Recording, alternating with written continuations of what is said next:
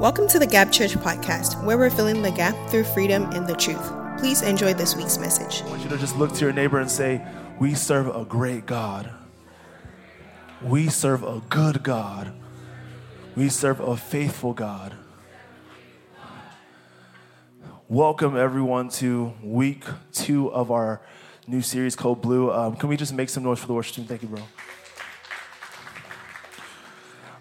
My name is uh, David Oladaro Um, if this is your first time here at the Gap Church, welcome to the Gap Church, where we're filling the gap through freedom and the truth. You could be anywhere, but you chose to be here, so we are grateful that you're here. Um, thank you once again. Like I said, we are in a new series called Code Blue. Everybody said that Code Blue. Code Blue. It's our revival series, and so. Um, one thing that's so special about the worship today is that it was a little bit stripped down, but I think the best part about stripped down worship is that it allows you to refocus, not on the noise or the drums or everything, but really focus on what's being said. Many times we've sung these songs. We've sung, you know, uh, Build My Life. We've sung all these songs, Only, only You Are, you know, and we sometimes don't even know what we're singing. We've gotten so used to it. And so this is a series that we really want to get back into focusing on our why. And what is our why? Jesus Christ. Amen. And so I won't take too much of our time. Like I said, we are in a new series called Code Blue. And um, last week we started, and what was the title for last week's message? Whoever was here. Y'all quiet. Y'all, y'all gotta get some revival in y'all spirits. Revival starts on the deathbed. Revival starts on the deathbed. So, if this is your first time or you were not here last week, um, you know what? We're gonna we're gonna pull some grace for you. Um, I'm gonna go and review a little bit of the things that we spoke about last week to get you guys on the same page. And so, some of the things that we spoke about last week, revival starts on the deathbed. Revival can only start if you acknowledge that you are dying. There's no need for revival if you don't need to be revived. That's it. Why would you need revival if you're, if you're well, if you're good? So, revival starts at the moment that you realize and say, God, I'm cold. I need help. And so, some things that we spoke about last week is that some misconceptions is that revival is not a place. Revival doesn't just happen once. Revival is not an event. Revival is not speaking in tongues, amazing worship, and amazing word. God looks at the heart, man looks at appearance. Revival is a person, and his name is Jesus. That's what revival is. When do we see revival? We tend to see revival in these four instances. I'm sure there's multiple more, but these are all scripture based. Number one, when the word of the Lord becomes rare, when there may be a lack of revelation, when God has gone quote unquote quiet. Number two, the generation that God moved through before may be fading away. Number three, when there's a lack of restraint and mass complacency to the warnings of God. And number four, the mant- when the mantles of the old potentially may or have been dropped. So, if you were not here, you did not listen to last week's message, I've just caught you up, but go ahead and still listen to that message to get the full understanding. Amen? Cool. So, I want us to go ahead and just open our Bibles to Matthew 3 1 to 3. Matthew 3 1 to 3. Matthew 3 1 to 3. Can we make some noise for the Bible? Come on. Some of y'all, it's like, man, it's been a while since I opened this. Shout out to those who have the physical Bible. I see you, Grace. Matthew 1, Matthew 3, 1 to 3. Cool.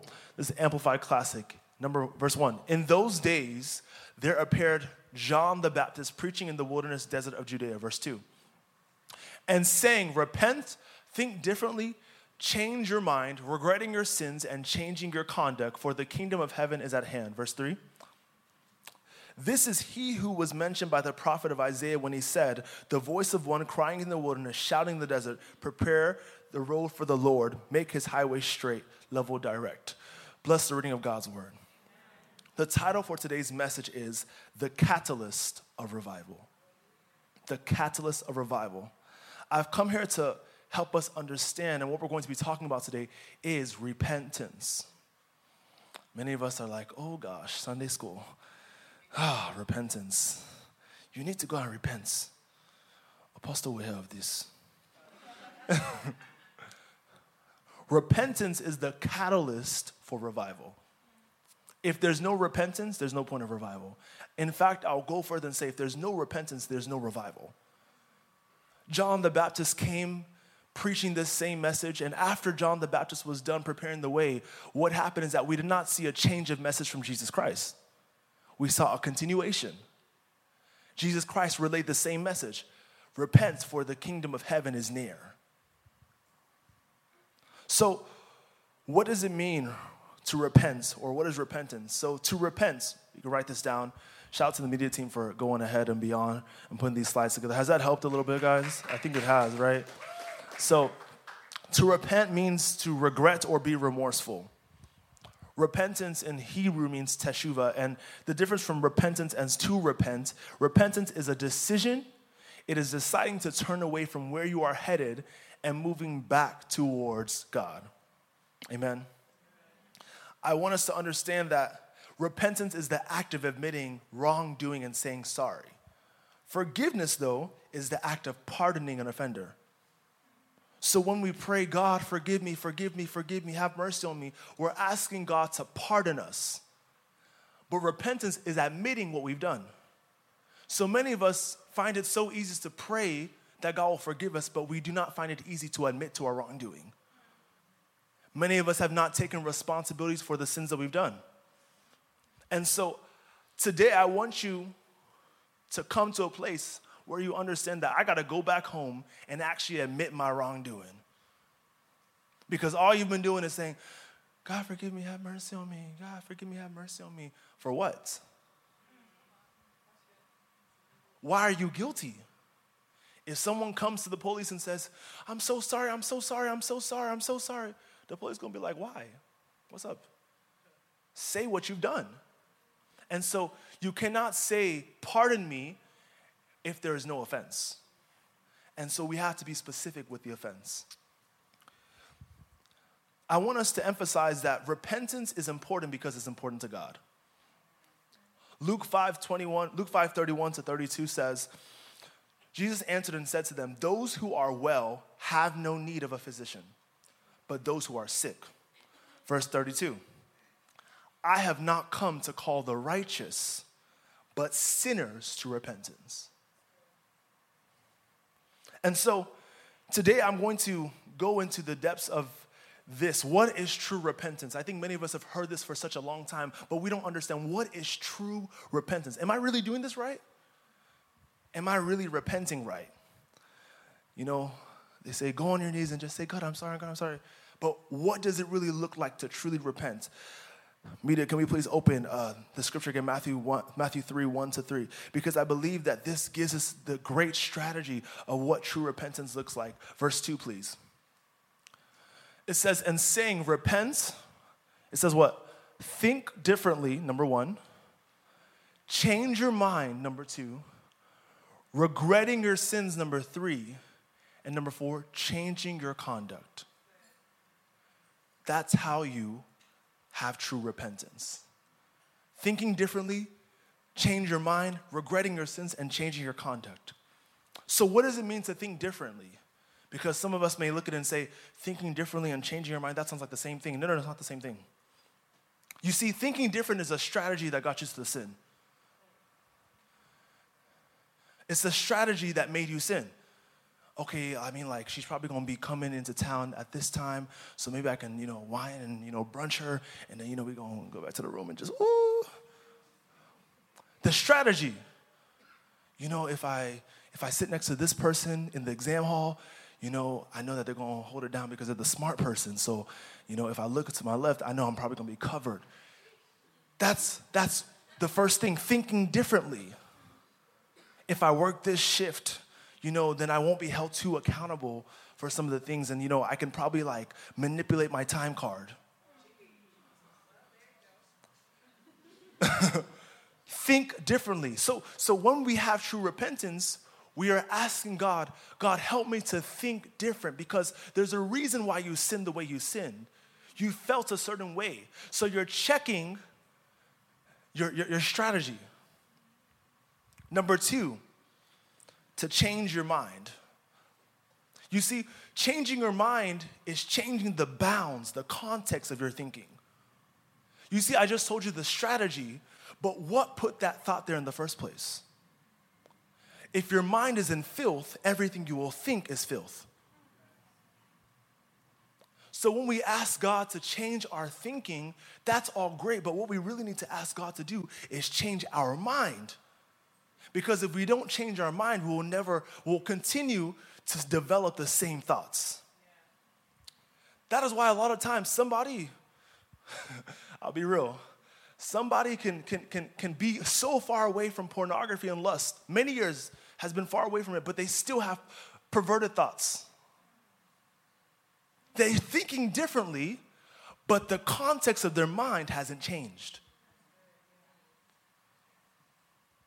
So we have to pray in true repentance that God change my mind. Colossians 3 1 to 2. Colossians 3 1 to 2. I love this scripture because it allows us to see this. It says, If then you were raised with Christ, seek those things which are above, where Christ is, is sitting at the right hand of God. Verse 2. Set your mind on things above, not on things on the earth. It says, Set your mind, position your mind. Where is your mind positioned? So it's saying, set your mind on the things above. If your mind is in a context above, what you will think is completely different. Romans 12, 1 to 2. I love this scripture because this is a, a, something that we always pray about. But I think when we think of true repentance, it makes us understand why we are asking for a renewing of our mind. Romans 12, 1 to 2, says, I beseech you, therefore, brethren, by the mercies of God, that you present your bodies as a living sacrifice, holy, acceptable to God, which is your reasonable service. Verse 2.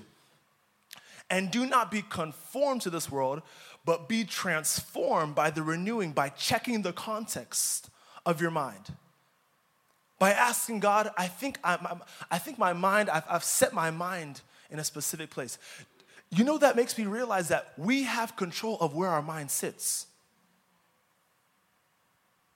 So, this is why it's a constant prayer that God renew my mind.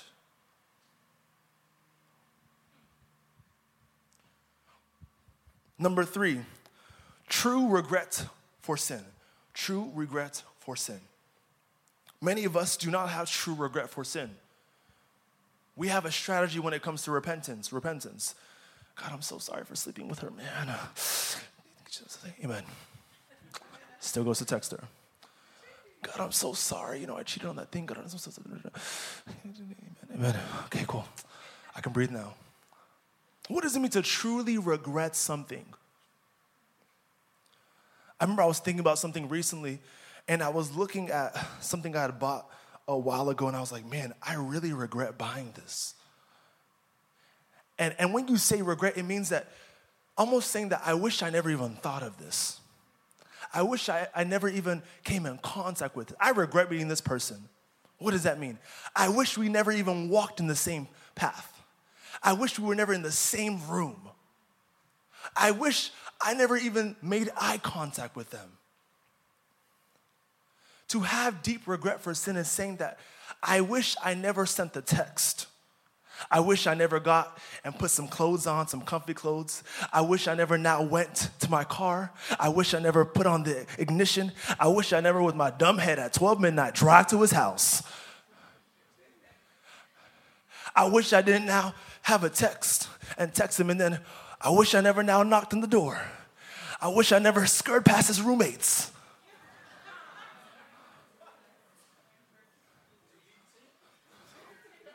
I wish I never watched that stupid one hour Netflix series with him because I was, you know, horny. Let's be real. I wish I never let him kiss my neck.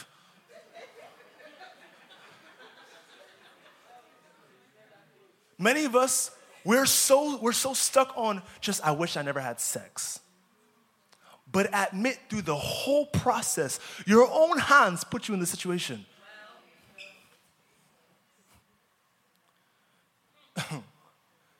You were the one that was fake sleeping.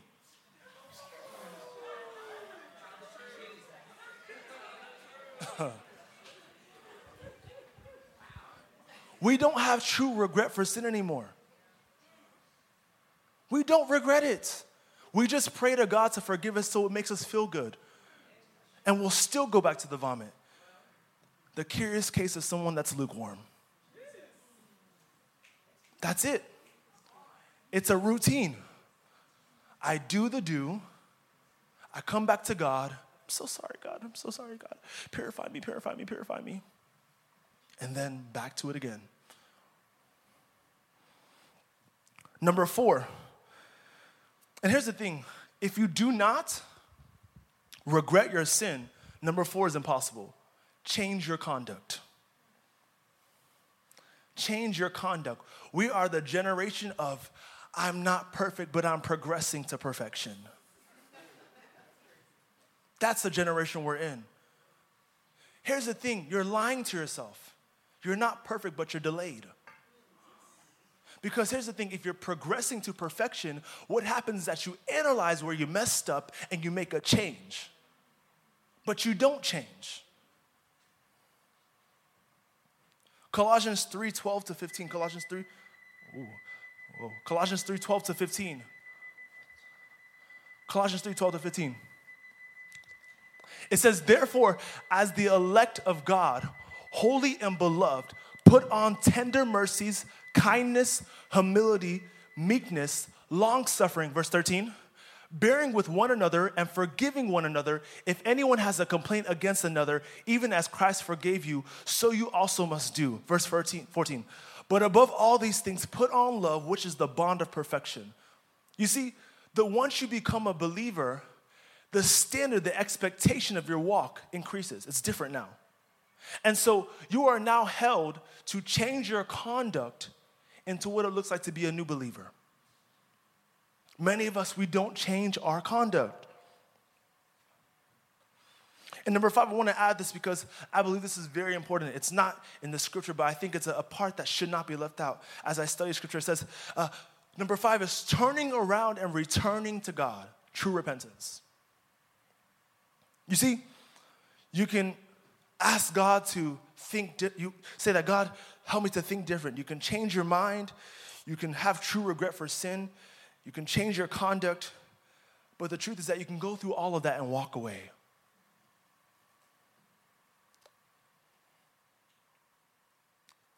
The highest responsibility, the true responsibility, you taking full responsibility for your sin, is turning back and going to God.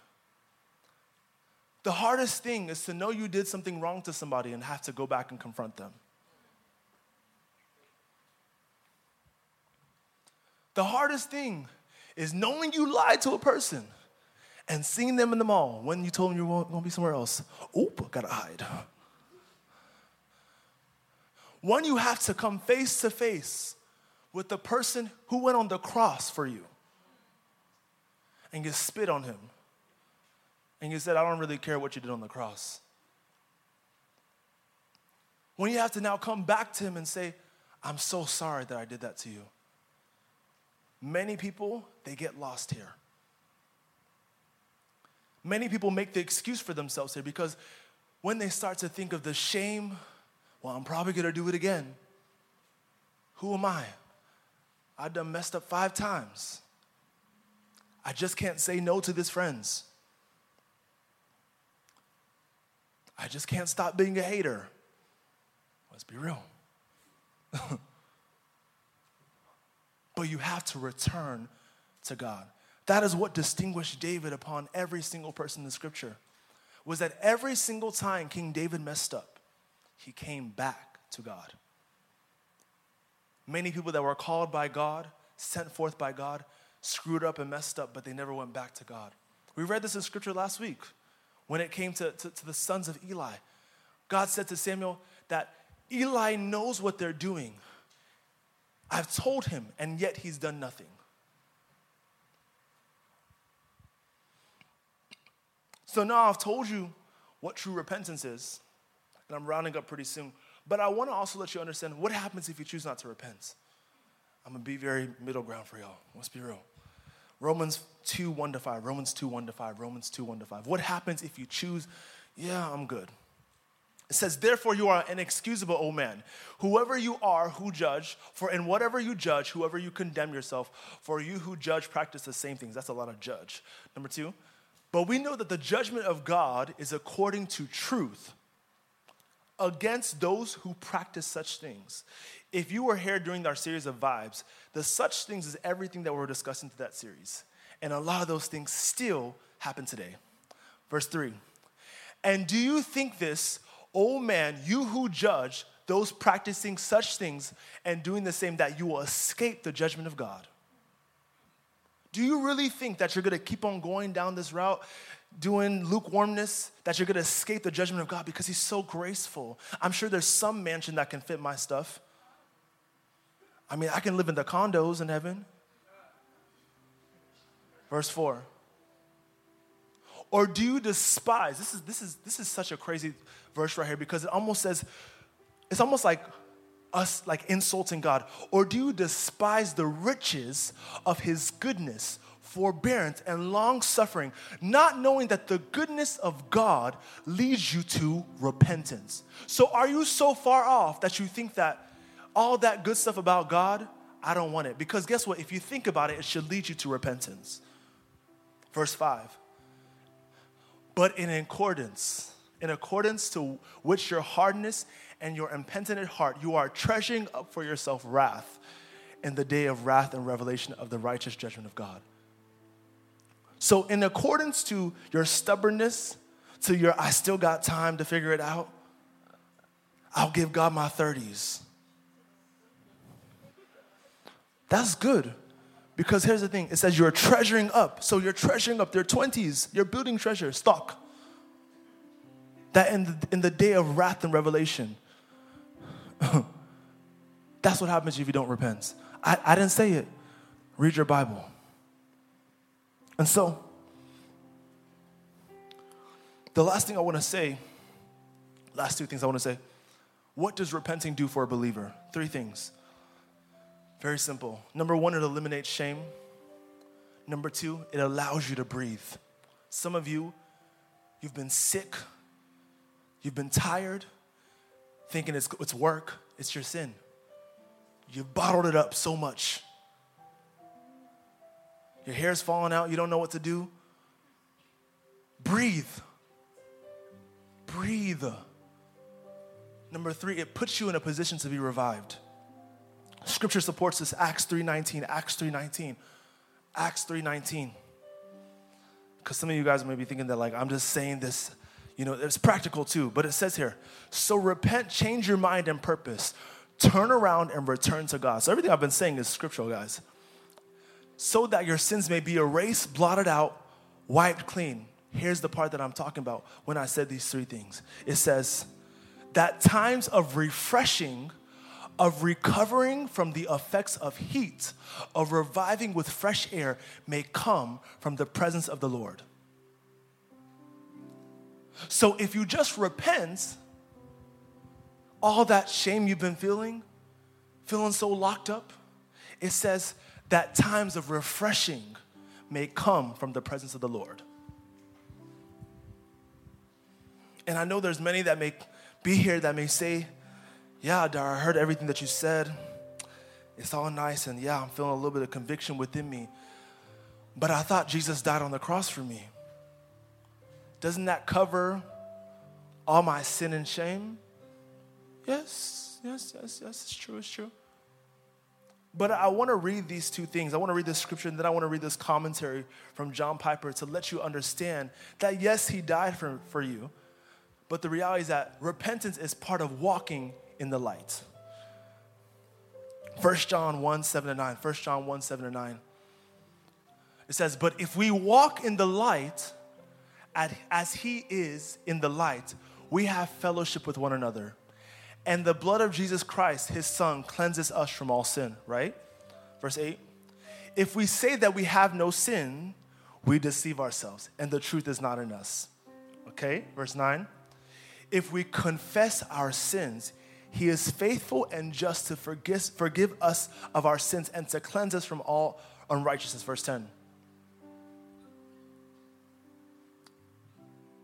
Oh, sorry, my bad. My bad. You're good. You're good. Don't worry. I'll read this commentary to, to support this. John Piper says, So confessing sins must be a part of walking in the light. The blood of Jesus continually cleanses us from sin while we are walking in the light. Do y'all get that? The blood of Jesus continually cleanses us while we are walking in the direction of the light. And walking in the light means we are being aware when we do sin. Confessing it means that you admit it, that you hate it, and that you don't want it. That's a distinguishing factor. If you don't confess it, it means that you're fine with it. That is telling the truth about our sin. And if we do that, we are walking with God in the light.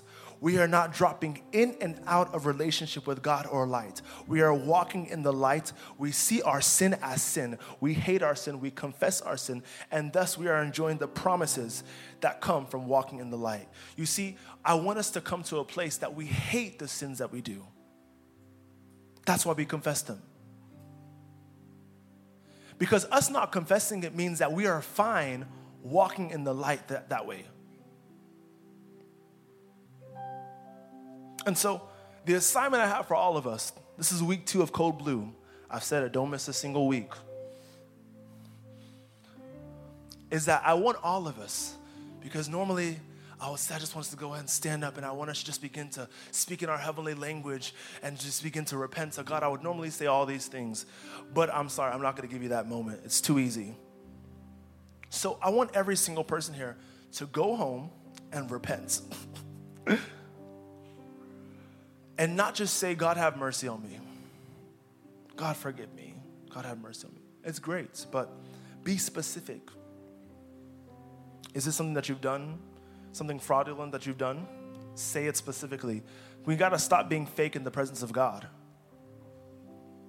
Something that you stole? Did you sleep with somebody? Did you do something conniving, deceitful? Say it all. Say, God, I did it. And I want us to use this scripture to pray as we're doing it. Write this down Psalm 51, 1 to 19. Psalm 51, 1 to 19. As you're praying this week, I want you to pray this scripture Psalm 51, 1 to 19. Psalm 51, 1 to 19. And I said this in first service is that after last week's message, it's great to say that, you know, we're on the deathbed. It's good to admit that, yes, God, I need help. But many times we hear stories that when people are on their deathbed, that's when they begin to reflect about all the decisions that they've made. And so I want you, you're on the bed right now, and you've acknowledged that, God, I'm not where I need to be. I'm not how I used to be. God, I'm, I'm, I'm a bit cold, I'm a bit far from you. But now it's time to be a bit more specific and begin to repent and say, God, yeah, that time, that summer, 2016, yeah, that was a wild summer. God, I'm sorry for, y'all know what it is. Be specific. Be very specific. God, I committed myself to this organization back then. And I look back and I didn't realize I was in a cult. I'm sorry for doing that. And so I want us to bow our heads. Whether you're here in person or you're online, I want to give this opportunity, as we should as a church, of a moment to come into relationship with Christ. You see, for some people, the first step in your repentance is a clean reset, a clean, fresh start. For some of us, that's what we need is a fresh reset. That God, I'm so sorry. I'm coming back into relationship with you. And so we're gonna say this together, and I want those people who have sensing that you already have it within your spirit. Something's already telling you, you already have the conviction that, man, I, I definitely need to, to get back. And so I want us to say this together. And if you really mean it, if you really believe that, I want you to say it and mean it towards God. And so let's say this together Lord Jesus, Lord Jesus, come into my heart. Help me to know you better. As I accept you today, take over my heart and dwell in me. Forgive me of my old ways and help me to change into the person that you want me to be. I love you, Lord, and I proclaim that you are my God. In Jesus' name, amen. I want us to keep our heads bowed real quick. If you are here in person, I don't want you to be shy about this. I want you to be bold. Let's be real. This is the first step to repentance. I said this. This is the catalyst for revival. So if you're online, there's going to be a number that will pop up and you can text that, save to that number. But if you're here in person, I want you to raise your hand. It's between you and God. You know what you need to do better. You know that you need a fresh start. You know that there needs to be repentance. And so I want you to be straight up with God. Be straight up with Him. Don't fool yourself.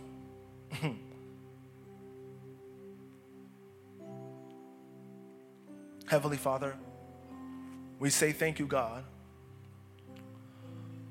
that we can have a moment, God, today to look at the power of repentance, Heavenly Father. That we can have a moment, Heavenly Father, God, to come back into relationship with you, God. And so, Heavenly Father, even with everything that we've heard, God, we pray, Lord, as everyone leaves this room, God, I pray, Lord, that as they go back and repent to you, Heavenly Father, God, I pray, Lord, that they'll be able to breathe, God.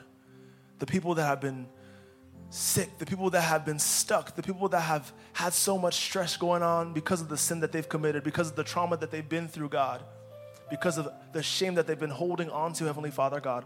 I pray, Lord, as they repent this week, God, they will be able to breathe, Heavenly Father, God. I pray every voice of shame, Heavenly Father, God, shall be taken away as they repent, Heavenly Father, God. And I pray, Almighty Father, God, Lord, that for each person that is in this room or watching online, oh God, I pray, Almighty Father God, Lord, that because of this decision, God, to repent, Lord, we begin to see a move of revival in their lives, Heavenly Father God. Lord, I thank you, God, for every single person that gave their life to Christ as well, God. We pray, Heavenly Father God, that you begin to walk with them, Lord.